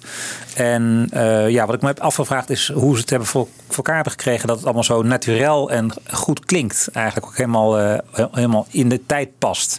Dus bijvoorbeeld een nummer als eh, Goose Step Mama, Number One, Hold My Hand. Dat klinkt echt als de vroege Beatles. Ouch klinkt echt als een middle Beatles. Klinkt, heeft echt de help sound. Dat hebben ze gewoon heel knap gedaan. En die latere psychedelische nummers hebben ook weer die echte psychedelische sound. Dus de, de hele productie van de plaat klopt ook gewoon heel erg goed. En heeft waarschijnlijk heel veel geld gekost, hè? Want eh, met violen en dingen. En waarschijnlijk Precies. sessiemuzikanten Ja. die ze in hebben moeten huren. Ja. En ook geen kleine jongens. Ik bedoel, er wordt ook echt. eh, kijk, die, die Eric Idle die is alleen maar de, het geesteskind van het verhaal en van de film. Die speelt niet op de plaat mee. Dus dat is echt een andere band. Zitten andere gitaristen op. Hele goede muzikanten zitten daarop. Ik heb de namen allemaal niet precies paraat. Maar ook bekende producers, arrangeurs. Hebben ze echt gewoon wel veel geld in gestoken. Maar laten we ons even luisteren naar het nummer Ouch. Dat duurt eh 1 minuut eh, 49. En daarna even horen van Neil Innes eh, hoe hij die sound eh, bereikt heeft. You're breaking my heart. Ouch. I'm falling apart. Ouch. Ouch. Ouch. Ouch. When we first met, I must admit, I fell for you right from the start. Now when we meet, all kinds of things, it seems upset the apple cart. Ouch. Don't desert me. Ouch. Please don't hurt me. Ouch. Ow. Ow. Ouch. What is this thing called love? Why do they say it makes the world go round? I can't explain the way I feel for you. My feet don't touch the ground.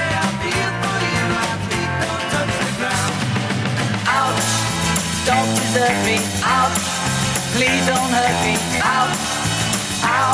Ow. Ouch. When we first met, I must admit, I fell for you right from the start. I lost the kid, I felt for you right from the start. Now when we meet, all kinds of things it seems upset the apple cart. all kinds of things, it seems upset the apple cart. Ouch. Don't desert me. Ouch. Please don't hurt me. Ouch. Ow. Ow. Ouch. Ouch. Don't desert me. Ouch. Please don't hurt me. Ouch. Ow. Ow.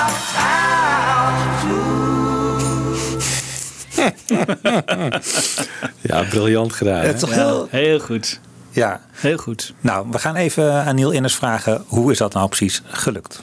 everything wasn't quite right. We said it doesn't matter. It's the Ruttles. You know, who are the Beatles? They don't exist. You know, we sort of played that game. Um, but you know, we, we, we, we when we'd finished it, you know, we thought, hang on, it's still sounding a bit good. You know, because it was on on 24 track. You know, and, and Steve James, a fantastic engineer, uh, had been recording it at 30 inches per second. You know, which is really hi-fi. And um, you know, in analog days, that's what you know was the best you could do. Two-inch tape whizzing through at 30 inches a second, and um, and it was still sounding too good. So we put it through a kind of compressor. We thought that sounded more like it. Then we put the compressing through the compressor again, and then it started to sound like coming off four tracks, like Sergeant Pepper had done. You know. Dus dat is de bewerking die ze Ja. overheen hebben gedaan. Ja.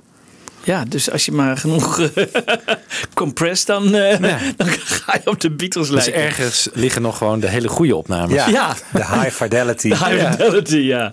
Ja. Ja. Dus 50 jaar na 1978 moet er een box komen van de Ruttles in hi-fi. Ja. ja. Is het op cd uitgekomen allemaal? Volgens mij niet. Maar dat, nee, er is geen Blu-ray. eh, Volgens mij ook geen CD. Maar het staat wel van op de tweede. Dus. Wel van de tweede, ja. ja. Archaeology dus wel. Ja. Maar ik laat me je graag corrigeren. Ik zie hem nooit ergens liggen in elk geval. eh. Nee. Nee, ik ook niet. Nee. Tenminste, niet legaal. inderdaad. Nee. nee. Wel op plaat. Ja. Maar goed, dus zo hebben ze die sound een beetje weten te bereiken. Ehm, laten we dan nu even nog over een ander onderwerp gaan praten. Dat- Dat moet onverbiddelijk aan, eh, aan, aan bod komen. Namelijk toch plagiaat en copyright issues. Hè? Want eh, dat was natuurlijk in de jaren zeventig... ja, lag dat nog zeer, eh, zeer dicht aan de oppervlakte... bij de, de platenbonzen en de ATV's van deze wereld. Die luisterden hiernaar en dachten van... ja, god, is gewoon een, Beatles rip-off, jongens. Gewoon dokken. Maar het is natuurlijk niet ja, een rip-off. Het is eigenlijk gewoon, hij doet er iets mee. Iets, het is een parodie. Een parodie. Ehm, hij heeft zelf daarover gezegd, ja, ik ben het eigenlijk aan het ruttelen. Er zou eigenlijk een, een werkwoord moeten komen, de verb to ruttle. I mean, I think that you know the word ruttle, inexcusably clumsy and awful though it is, if that word were to be in the dictionary as a verb, that would make my day. You know, to ruttle, to rootle, pronounced ruttle. verb intransitive, is it? I don't know. But to copy or emulate brackets, someone who admire brackets, especially in the music business. You know, it means everybody's a ruttle because the Beatles were ruttling, you know, Eddie Cochran and, and Gene Vincent and Elvis. Mozart ruttled whoever played the harpsichord. it's that we are a species of ruttles, you know, and uh, so where's the harmony? And in this way, you know, the Ruttles become the biggest band in the world. Because everyone's, you know, children ruttle their parents. Dat is dus de visie van, eh, de verdedigbare visie van Neil Innes. Die zegt van ja, het is gewoon ja, to emulate. Dus hij voegt gewoon iets aan toe. Hij, hij is niet alleen maar een soort copycat. Ook niet van ik neem dit nummer en ik ga letterlijk de melodielijn stelen. Hè? Dat is eigenlijk allemaal gewoon iets toevoegen. Ja. Maar goed, er zijn natuurlijk wel kleine elementjes. Bijvoorbeeld ehm, dat oeh of zo aan het eind van Ouch, wat je net hoort. Ja. Dat is, het You're Gonna Lose That Girl dat daarmee eindigt? Of, eh, Ook help. Ook help, ja, op zelf natuurlijk. Ja, natuurlijk. Ja. Ja, en dit, dat drummen van toet, toet, toet, toet, toet, Ja, ja, dat is helemaal- het refrein, dat is ook dat is geweldig, ja. ja. Ja. Maar goed, ATV was er niet blij mee. John Lennon die hoorde de plaat en die dacht ook wel van ja, ik zou zelf, of dat, althans die hoorde de opnames en die zei van als hier een plaat van komt, dan zou ik zelf het nummer Get Up and Go zou ik er zelf niet op opnemen, want ik heb er geen probleem mee, maar ik voorzie dat eh degene die aan de copyright eh, tafel zitten, dat die er wel problemen Ja. mee hebben. En dat was Lou Great dan denk ik in die tijd, toch? Ja, Ja. ook wel Lou Greed genoemd. Ja. Maar McCartney zelf ook, heb ik altijd begrepen hoor. Dat hij ook eh, daar problemen mee. En dat Ja. hij dat ook toe heeft aangezet. Dat ze daar een zaak van zouden maken. ja. Zou het echt zo zijn dat McCartney... eh, ja, Zou wel flauw zijn, zeg. Ja. Ja. Maar ehm, nou, laten we anders even naar Get Up and Go. Hoe is dat afgelopen? Weet je daar iets Ja, van? dat weet ik wel. Ja. Het, is, het, ja. het, is, het is niet goed afgelopen voor Neil Innes van, de, van deze wereld. Want hij heeft 50% van zijn copyrights uiteindelijk moeten inleveren. Van bijvoorbeeld zo'n nummer als Cheese and Onions. En het zijn allemaal nu Lennon, McCartney, schuinstreep Innes composities. Zo staan ze gewoon te boek. Dus als nu Ah. op de radio eh, eh, Cheese and Onions wordt gedraaid... dan krijgen de, via ATV krijgen de Beatles eh, ehm, 50% van die, van die rechten. Ja. Ze hebben gewoon 50% van de rechten, punt.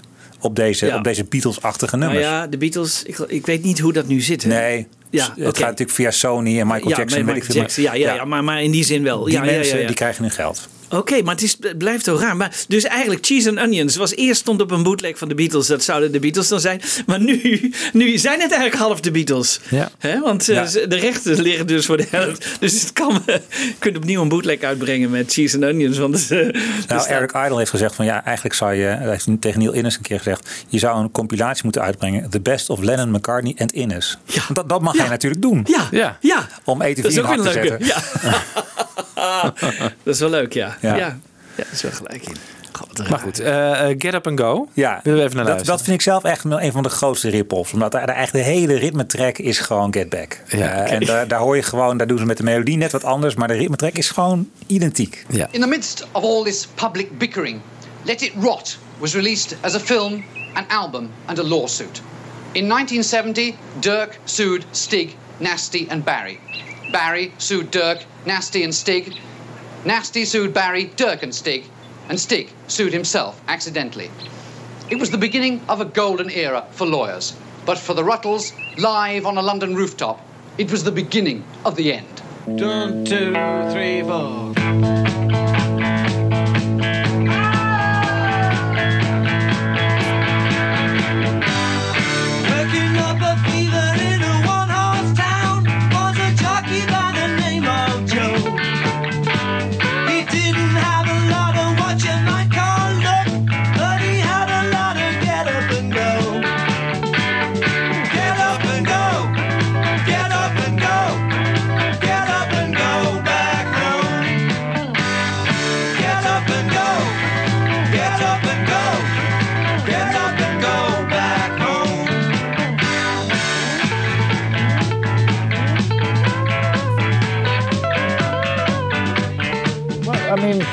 I don't know what he thought of the film, but I mean, uh, we certainly sent him the album, and. Um, and he came back very positive with a, with a note sort of saying, "Well, watch out for cheese, uh, not um, cheese nuggets. Watch out for Get Up and Go."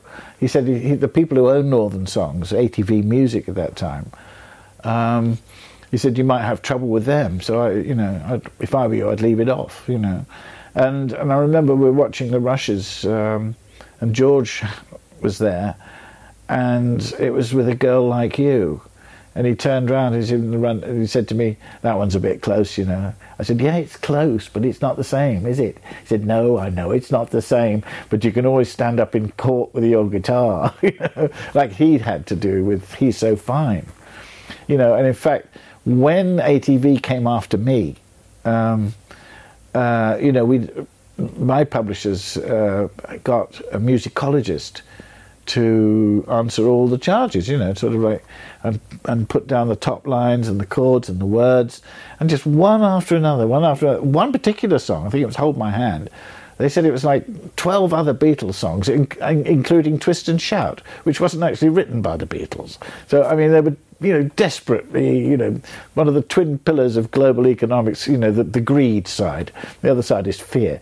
But, you know, they're definitely sort of trying to sort of get as much as they can out of everything, you know. What what else are you trying to do? You've been trying to do Beatley kind of things, you know. But they say, aha, you're you're copying the Beatles. Well, well, hang on. What about all the other people who copied the Beatles when they came out? You know, there's just about every band in Liverpool with an accent was signed up, and and everyone copied the Beatles, and we were doing it for the real reason, you know. And they, so they come after you, and. Uh, which is very unsporting, I think, and, and pusillanimous, to say the least. Hebben alle nummers 50% of eh, bepaalde nummers? Eh, want het ene nummer zal er meer op lijken dan het andere. Volgens mij van die hele plaat. Oh, van die hele plaat. Ja, van die plaat is 78. Ja, ja. En Ja. Get Up and Go stond ook wel op dat album. Ja, staat er wel op. Ja. Ik heb die plaat zelf niet, moet ik zeggen. Maar als je nu in de Spotify playlist gaat kijken, dan staat die daar. Goose Step Mama stond er volgens mij niet op, kan ik me herinneren. Nee, Get Up Rose, dat staat daar ook op, ja. ja. Ja. ja. Dus ze hebben het advies van Lennon niet... eh, Nee, niet. Nee. nee. Oké. Wat moet je erover zeggen? Uiteindelijk heeft hij. Het is denk ik gewoon de, een beetje de dunne lijn tussen echt plagiaat en, en, en geïnspireerd worden door. Hè? Want het grappige is dat Neil Innes uiteindelijk zelf ook Oasis heeft gesued. Omdat een nummer eh, Whatever van Oasis. Daar zat één zinnetje in dat rechtstreeks was gekopieerd uit ehm, How Sweet to Be an Idiot. Daar zit een, de eerste zin daaruit. Die heeft How Oasis. sweet to be an ja, idiot, Precies. ja. Dat heeft Whatever. De eerste Ja. zin van die heeft exact diezelfde melodie. Daarna gaat het nummer een andere kant op. Maar die eerste zin, daar hoor je gewoon, ja, Nol of Liam, eh, waarschijnlijk Nol, die heeft gewoon heel goed ook naar de Ruttles, naar, van naar, naar Neil Innes Ja. geluisterd. Ja. Dus het is gewoon een. Oh, maar toen heeft Neil Innes dus wel Oasis eh, gewoon gesuwd. Ja, ja. Dat is dan wel weer... Ja, ook weer dat vind ik wel flauw. flauw. Ja, vind ik ook flauw. Ja. Ja. Ja. Ik vind het bij Tom Petty altijd wel heel chic gegaan. Want die zei van... eh, die is ook regelmatig eh, geplagieerd. Ook met dat nummer Danny California van de Red Hot Chili Peppers bijvoorbeeld. Dat is echt exact hetzelfde als eh, Mary Jane's Last Dance. En hij zei van, ja weet je, eh, wij eh, artiesten rippen gewoon elkaar. eh, Gewoon, ik, ik heb ook wel eens wat geript en zo gaat dat in de muziekbusiness. En eh, nou, hartstikke leuk dat ze dit hebben gedaan. Ik voel me vereerd, maar ik ga er geen rechtszaak voor Nee. aanspannen. En zo hoort het eigenlijk te zijn, Ja, toch? zoals James Taylor reageerde hè, op Something. eh, Ja. ja. ja, dat, is, dat is toch... Ja, zo gaat Of het. hoe, hoe vaak heb jij wel niet inderdaad bij jou eh, uitgepluist Ja, van al die nummers? ja, Give ja. Peace a Chance. Hè? Dat is ja. dan misschien een soort evergreen. Oh, met Lennon echt constant. Ja, Lennon constant. Ja. Voortdurend. Kun je er gaan En blijven. ook, en ook niet alleen maar geïnspireerd door of oh, we hebben een baslijn die klinkt een beetje als, maar gewoon echt één op één. Hè? Ja, die, dat, dat begin van Revolution bijvoorbeeld. Helemaal één op één. eh, Ja.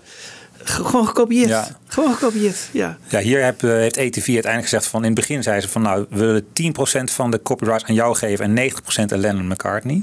Oh. En uiteindelijk is dat dus gezetteld op 50%. Maar ik vind het ook nogal wat. Zeg maar dat, dat hier dus een, een officiële co-write nu is gecreëerd. Ja, hè? ja. Dat is gewoon nu wat hier gebeurt. Dus Ja. we gaan het officieel nummer Cheese and Onions, Another Day, Between Us, allemaal gewoon dat het officiële Lennon McCartney composities zijn. Dat is ook zo'n verdraaiing van de werkelijkheid natuurlijk. Ja. Dus niet eens van één zinnetje, maar gewoon dat nummer. Hè? Ja. En dat moet ik ook zeggen, als je naar die plaat luistert. Er zijn nummers inderdaad die heel duidelijk door de Beatles zijn. Nou, bijvoorbeeld dat oudje en zo, daar hoor je gewoon van... oké, dit is dus hun help. Hè? Maar Between Us of andere, er zijn ook allemaal meer nummers... zoals ik denk van, nou, dit is echt een eigen, een eigen stijl toch ook. Gewoon super catchy. Ja, het is Beatles-achtig, maar dat is het enige wat je ervan kan zeggen. Ja. Dus Ja. Er zitten niet hele duidelijke verwijzingen in. Ze hadden het dus per nummer moeten bekijken eigenlijk. Eigenlijk wel, ja. En misschien, het maakt ook verschil of, eh, of je de, de, de kapitaalkracht hebt om tegen de ETV's op te boksen van deze wereld. Dat heb je natuurlijk niet als Neil Innes. Je, moet Nee. gewoon, je bent gewoon een broodschrijver eigenlijk in essentie. Dus ja, wat ga je, wat ga je doen als Ja. ETV een rechtszaak tegen je aanspant? Gewoon settelen, out of court. En eh, nou, toen zijn ze maar op die 50% uitgekomen. Ja, zo is het Hm. gegaan. Maar eh, hele grote verkoopgetallen zullen er toch niet Nee, geweest dat valt ook wel mee. Maar ik, ik vind het iets heel raars hebben dat als een nummer nu inderdaad officieel gedraaid wordt. En een nummer waar McCartney eh, geen, dus gewoon officieel helemaal niks mee heeft. Ja, dat, nu gewoon. Nee. dat is gewoon heel raar. En deze discussie krijgt nog een vervolg. Want op een gegeven moment wordt er een, eh, een Ruttles ehm, tribute album opgenomen. En dat is natuurlijk het idee van... eh, ja, dat, dat krijg je natuurlijk ook. En dat is natuurlijk het idee van de rechten daarvan. Die moeten natuurlijk ook weer voor een deel bij Innes terechtkomen. En hier snap ik het niet helemaal. Want hier zegt Innes in het komende fragment van... Ik, ze konden het niet op mijn naam zetten. Terwijl het officieel wel voor een derde op zijn naam staat. Ja. Maar goed, laten we even Neil Innes daarover eh, aan het woord. And around the 80s, um, a, a bunch of New York musicians, um, underground bands, wanted to cover the Ruttles songs. And, uh, and I said, fair enough. And there's this particular band, Galaxy 500, did a version of Cheese and Onions.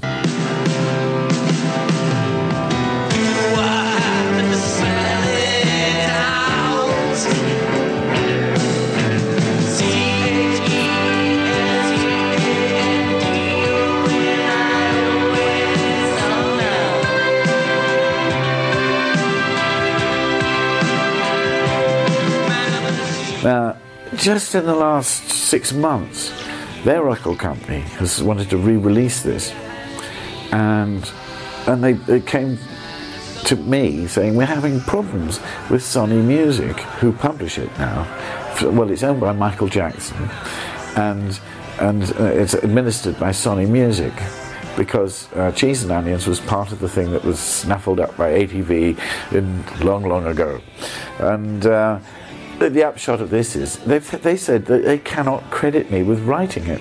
They said that Cheese and Onions they insist was written by Lennon McCartney.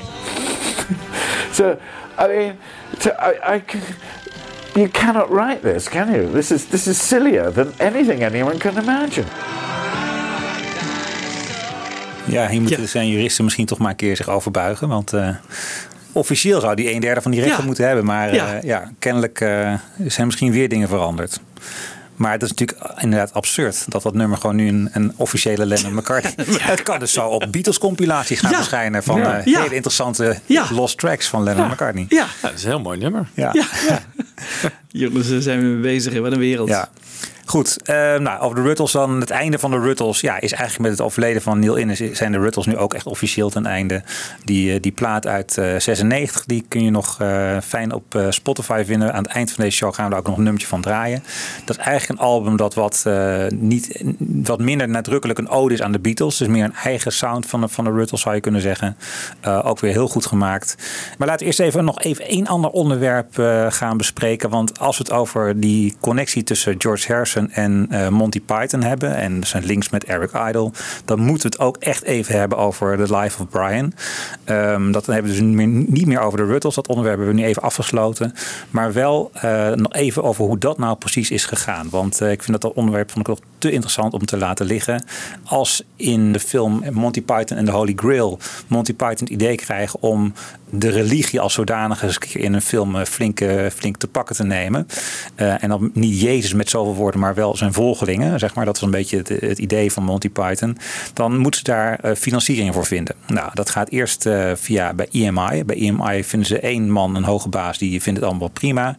Maar daarna ontstaan er toch problemen bij EMI. En moet uiteindelijk George Harrison eraan te pas komen om ehm, Monty Python te gaan financieren. Eh, hoe is dat precies gegaan? Ja, daar heb ik even uit een eh, documentaire, een Accidental Studio, die gaat over handmade films, heb ik even daar een quote over gevonden. Well, thank God, you know, that, that George Harrison was a big Python fan. That's really it. And that, that Eric had gotten over the years quite close to George. I kept calling him and saying, we're looking for this money. And he said, no, I, don't worry, I'll get it. I said, yeah, sure, sure. Yeah. So I said, I don't know. Uh, as a Python fan, I'd certainly like to see it made. I asked my manager, can you think of how to get them the money? And he, he came back to me in a week. He said, I think I know how we could do it. We'll be the producers. George and Dennis were a, a team. You know, because after the Beatles breakup, there was all sorts of problems with all sorts of things. George had met Dennis through Peter Sellers. And Peter said, "Oh, I know the man. You need you need help here, and finances, whatever it is." Dennis had done something extraordinary and basically put George back on his feet financially. And um, yeah, I mean, the classic thing is someone said, you know, George, five million pounds to, to, to on one film. Why? Why? He said, well, you know, I just want to see it. What we did was um, we pawned my house and the office in London, and uh, to get a bank loan.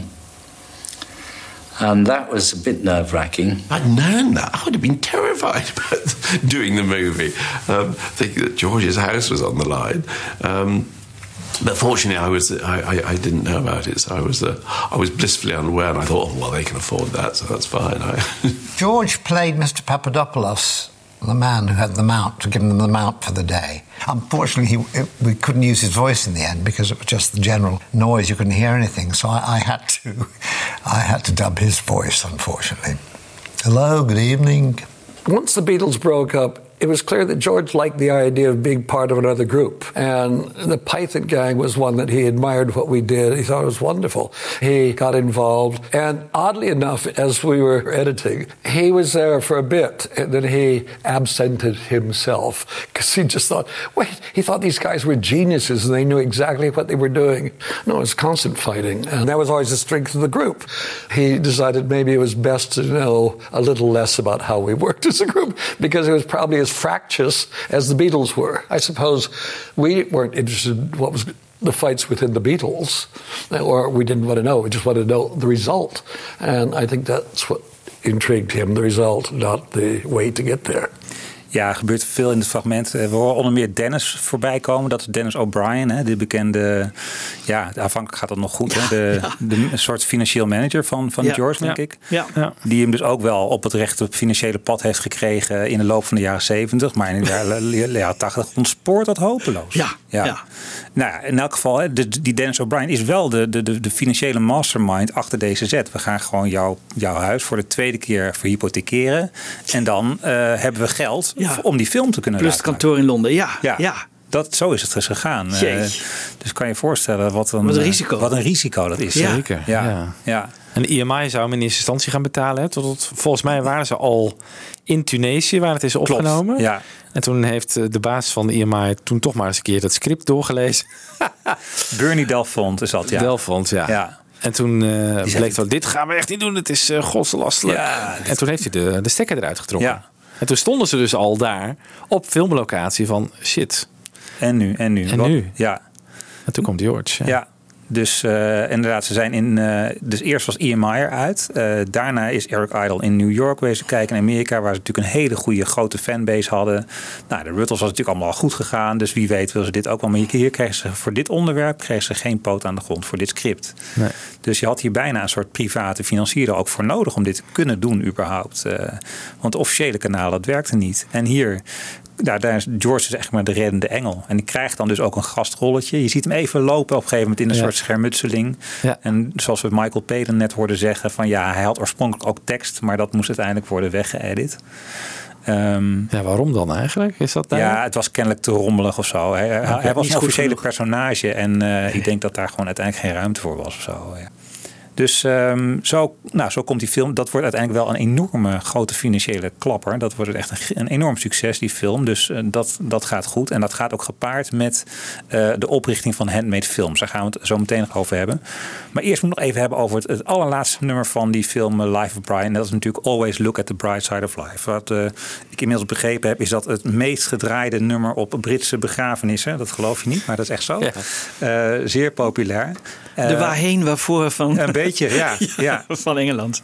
En het is geschreven door Eric Idle. Ze zaten eigenlijk een beetje met hun handen in het haar van wat moeten we? Want nu gaat de film, die eindigt met een aantal mannen aan een kruis. Dat is eigenlijk een heel droevig einde. Zo kan je de mensen de bioscoop niet uitsturen. Dus er moet gewoon een soort vrolijke noot bij. En dus schrijft Eric Idle, die schrijft het nummer Always Look at the Bright Side of Life. En Eric Idle schrijft daarover in zijn eh, autobiografie. Het eerste wat ik schreef was het fluitdeuntje. Dus eh, Come on. Met gebruik van de jazzkoorden die ik had geleerd van de Mickey Baker gitaarcursus. Hij had ooit de gitaarcursus gedaan. Het kostte me misschien 20 minuten om de basisvorm van het lied uit te werken via grote sexten en kleine septiemen. En het erg nuttige verminderde akkoord, waarvan George Harrison mij vertelde dat de Beatles dat het sneaky akkoord noemden. Dus ik dacht, het sneaky akkoord. Wat zou dat nou in vredesnaam Ja. zijn? En Hmm. wie kan op die vraag een beter antwoord geven dan Stefan. Stefan. Precies. Dus Stefan, kom er maar in. Some things in life are bad, they can really make you mad. Other things just make you swear and curse. Van George Harrison leerde Eric Idle dat een van de akkoorden die hij gebruikt in het couplet van Always Look on the Bright Side het sneaky chord heette, volgens de Beatles. Het sneaky chord waar Eric het over heeft is het verminderd septiemakkoord. In het Engels ook wel diminished chord. Je hoort het akkoord bij bad, make you swear en gristle. Some things in life are bad, can really make you mad. Other things just make you swear and curse. When you're chewing on life's gristle, that grumble. Op een gitaar zijn de akkoorden niet moeilijk om te spelen. Voor pianisten is het vaak even studeren. Het is een stapeling van drie kleine tertsen en heeft een heel specifieke klank. Zeker als je het akkoord geïsoleerd speelt. Als je het akkoord thuis even op de piano wil spelen, speel je een C, een S, een vies en een A. Het is geen wonder dat de Beatles het sneaky chord very useful noemden. Nederlandse arrangeurs uit de jaren 50 en 60 noemden het akkoord ook wel Haarlemmerolie. Dat is een vies drankje dat volgens de uitvinder overal tegen hielp. Als je weet hoe je dit akkoord in een compositie gebruiken kunt, kun je er letterlijk alle kanten mee op. Je kunt makkelijk moduleren, zodat je van de ene naar de andere toonsoort toe kan, maar je kunt de muziek er ook interessanter mee laten klinken. Het akkoord heeft een bepaalde spanning in de klank. Veel muziekcomponisten van alle tijden gebruiken het akkoord om een scène spanning mee te geven.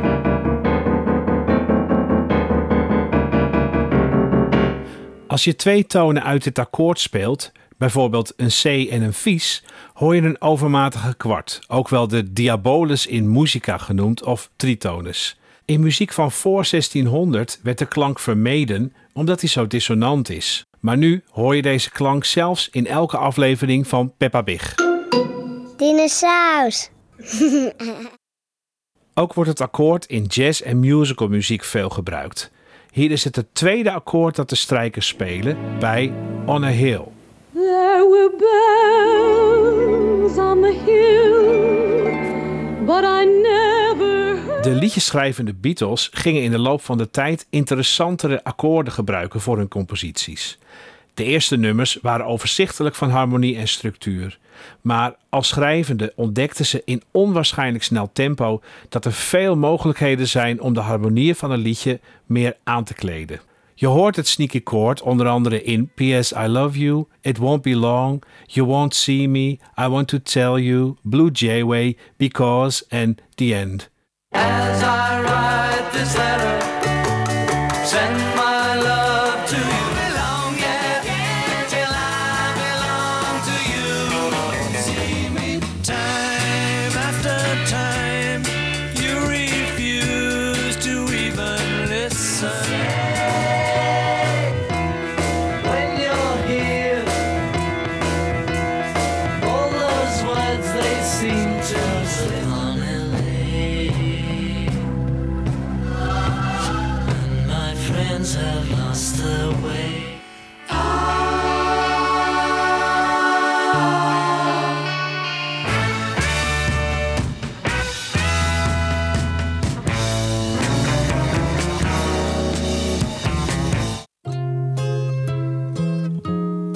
Het duidelijkste voorbeeld is te horen in het liedje Michelle bij Go Together Well. Michelle, my belle, these are words that go together well, my Michelle. George Harrison was ook gek op het sneaky chord en verwerkte het onder andere in My Sweet Lord. Je hoort het akkoord als de gitaar tweestemmig klinkt.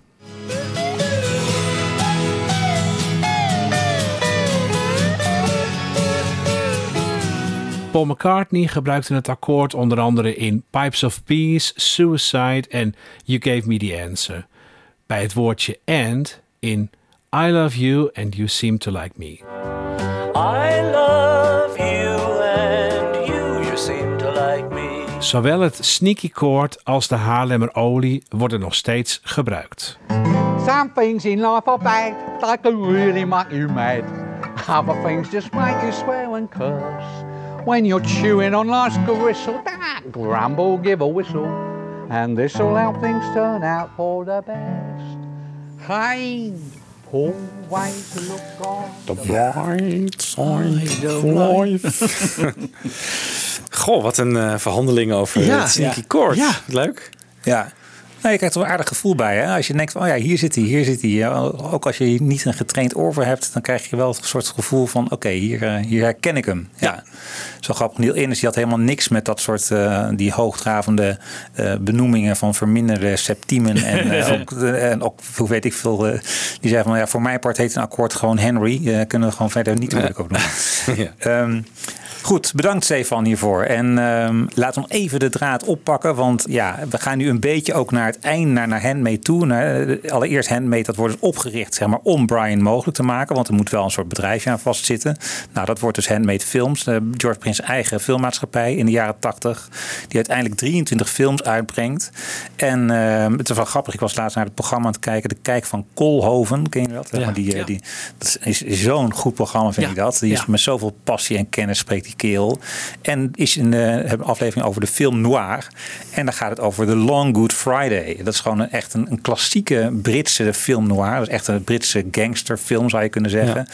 En eh, daar bespreekt hij dus die, die, die Long Good Friday eh, heel lovend. En dat is gewoon een van de grote successen van handmade films. Dus zeker aan het begin heeft George echt een paar klappers te pakken. Dus Time Bandits, eh, Long Good Friday. ehm, nou ja, nog, nog Mona Lisa zit erin.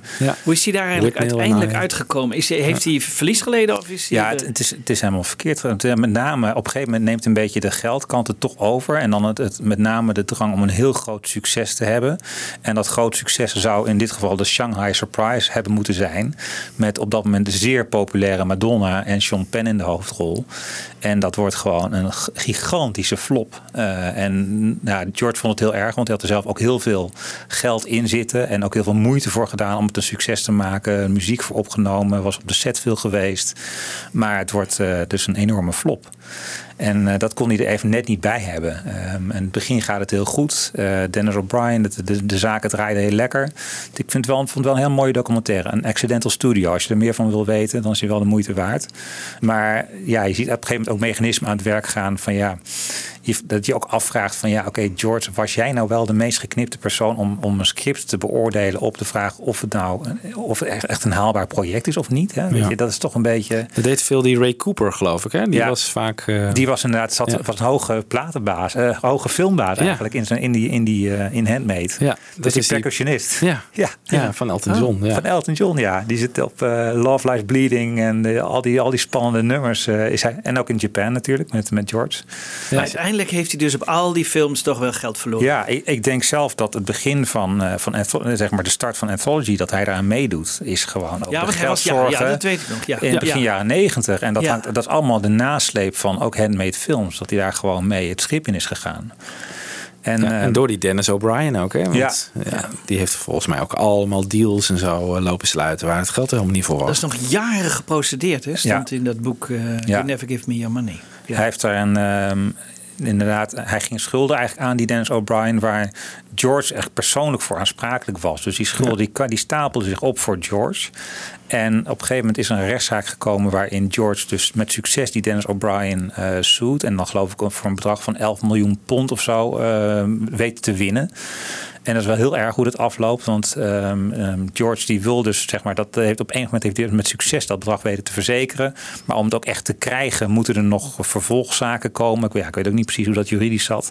Maar eh, feit is dat die, ehm, eh, die zaak uiteindelijk ehm, wordt geseponeerd, zou je kunnen zeggen. Dus de rechter gaat er niet mee verder. Omdat George dat in de zomer van 2001, dus de zomer voordat hij overlijdt, eigenlijk zegt van ja, ik ben gewoon te zwak om nu in koord te komen om mijn zaak te, te bepleiten. En dan zegt die rechter, eigenlijk is het in essentie het verhaal. Ja, als je, als je al niet eens je eigen zaak hier fysiek komt bepleiten, dan, eh, dan heb je gewoon geen serieus belang bij jouw claim, bij jouw vordering. Dus die wordt dan afgewezen. Dus dat is ook, ik bedoel, dat is echt, het is tot op zijn doodsbed eh, wordt het, is dit gewoon een, een, een, iets wat nazeurt. Ja, en Dennis O'Brien is ermee weggekomen. Die is ermee weggekomen, ja. En daar heeft hij, dat is natuurlijk een. eh, ja, dat gaat in de jaren 70 dus heel goed. Die heeft heel veel betekend, maar op een gegeven moment gaat het dus helemaal mis. Ja. Dus je ziet het wel vaker. Leonard Cohen heeft het ook gehad, hè, zo iemand. Die, die is echt moeten gaan toeren weer om weer gewoon financieel er Ja. bovenop te komen. Ik denk dat George is er financieel ook wel bovenop gekomen, maar toch, ja, je wil ook Ja, wel. ja, hij heeft natuurlijk een gigantisch huis dat hij op een gegeven moment dreigde kwijt te raken Ja. ook. Daardoor. Ja. Het Friar Park. Maar ja, de eh, Anthology is hij daardoor gaan doen. Hè? Want hij was Ja. natuurlijk altijd, eh, hield het af. ja. ja. Ja. Nou, in die handmade film, en die gaat eigenlijk over handmade als, als filmmaatschappij. Daar is heel veel lof ook voor handmade. En de- echt, de, de, de bottom line is wel van, ze hebben, handmade heeft gewoon eh, voor de Britse film in de jaren tachtig heel veel betekend. Dat er gewoon een onafhankelijke platenmaatschappij was waar met, met gek ideeën een beetje, het waren een beetje weirde films wel, maar dat het gewoon kon. Hè, dat kon nergens anders. Dat kon wel in Engeland. Dat op dat moment in een diepe crisis zat natuurlijk in een groot deel van de jaren tachtig. Dus dat was dat echt aan George te danken. Maar het loopt dus slecht af, met name na dat Shanghai Surprise. Het hangt ook samen met het feit dat Monty Python op een gegeven moment uit die eh, films van die geen films meer wil maken onder de noemer van handmade films. Ja. Dus dat is natuurlijk ook. Want die ook- konden niet met die Dennis Nee, O'Brien. Die eh, zeiden van die willen we niet, we willen Nee. niet hem niet meer als manager Hij is volgens hebben. mij ook een tijdje manager geweest van Monty Python. Ja, nou, volgens mij heeft hij het voorgesteld, maar hebben de Pythons gezegd van we willen niet dat jij onze manager bent. Dus misschien was hij wel. Dus die zagen dat eerder dan George. Ja, die, hebben ja. Wel, ja, die hebben wel gezien ook van wij willen niet eh, onze creatieve zeggenschap, want dat zou het eigenlijk betekenen, laten afhangen van deze Dennis O'Brien. Want die was gewoon degene die dan ook in feite zou beslissen van gaat dit project door of niet. Ja, dat, daar was helemaal geen zin in. Op een gegeven moment, ik denk dat dat dan 1988 moet zijn, tien jaar na de oprichting van Handmade Films, is zo'n soort feestje, een tienjarig, ja, een soort jubileumfeestje. Ik denk Ja. ergens bij George op, eh, op zijn eh, landerij of zo. En dan zie je, dat is ook allemaal gefilmd, zie je in die documentaire. Op een gegeven moment neemt Michael Palin het woord, die heeft een hele geestige speech. En daarna komt George aan het woord met zijn dankwoord en zijn terugblik op tien jaar Handmade Films. Got my speech here. Thank you all for coming. Now, fuck off. How should we fuck off? Oh, yes. Just fuck off. I don't care. Just get out of here. I'd like to thank the Pythons for getting me into all this mess, another fine mess you've got me into.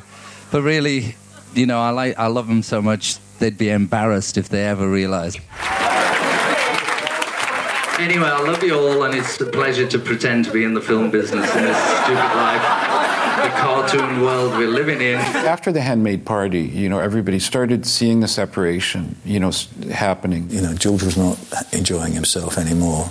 Dus na, na dit feestje is wel een soort gedachte van ja, dit, dit kan niet langer doorgaan. En ja, uiteindelijk stapt George dus helemaal uit de filmbusiness. De maatschappij wordt door weer andere grote opgeslokt.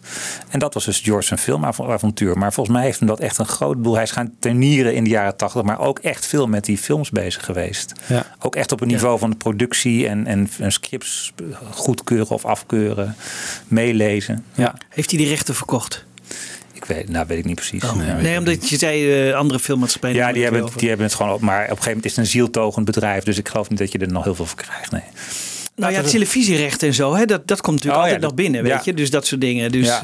eh, maar dat, die kun je verkopen natuurlijk. Klopt, ja. Misschien om enigszins uit de kosten te komen. Ja, maar het, is, zijn Ja. zulke obscure films. eh, Ja. Het, zijn, het zijn geen films die... Ik denk dat het hele pakket al verkocht is aan een Warner Brothers of zoiets. Ja. Denk ik hoor. Ja.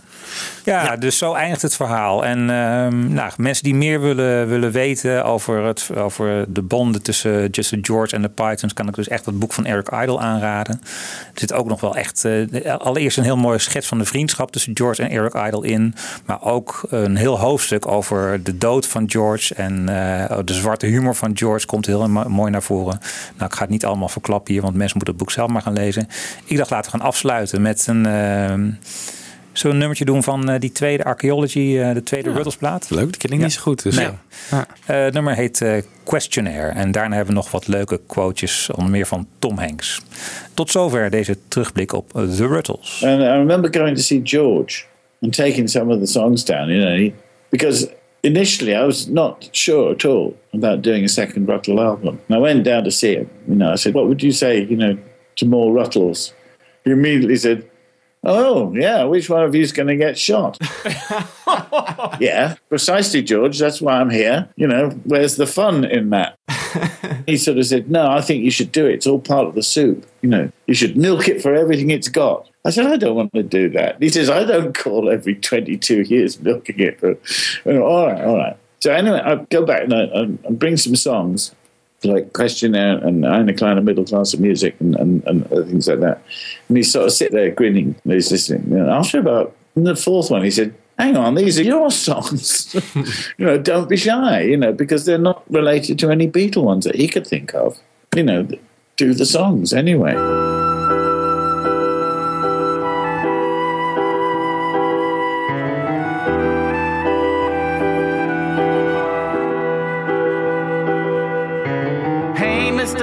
The street, excuse me. Do you have a few moments to spare? Oh, yeah. Don't worry, I'm not trying to sell you anything you wouldn't want. I'm just a questioner. Tell me what you think about this low fat diet shampoo. Think it's crunchy, half crunchy, or not crunchy at all? Put a tick in the appropriate box. There's nothing to it. Yes, no, don't, no, I don't care. I'm only a questionnaire. Only a questionnaire. Please, Mr. Man in the street,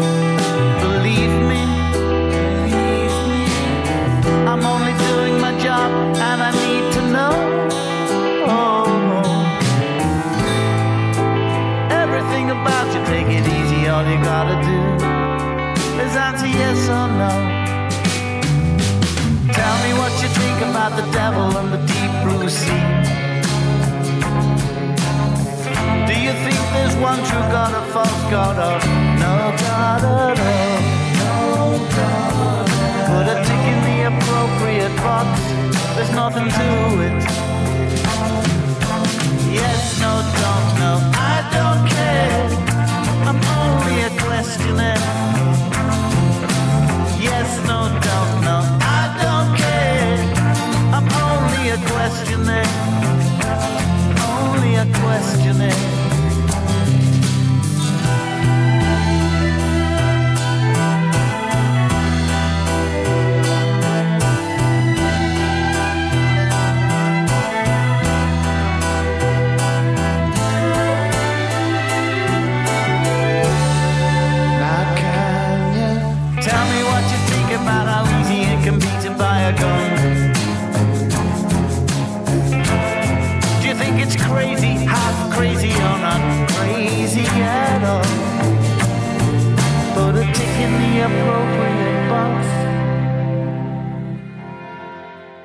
As they broke up, they passed on to us the one great truism that I think all humanity can understand that in the end, the lunch you make is equal to the lunch you take.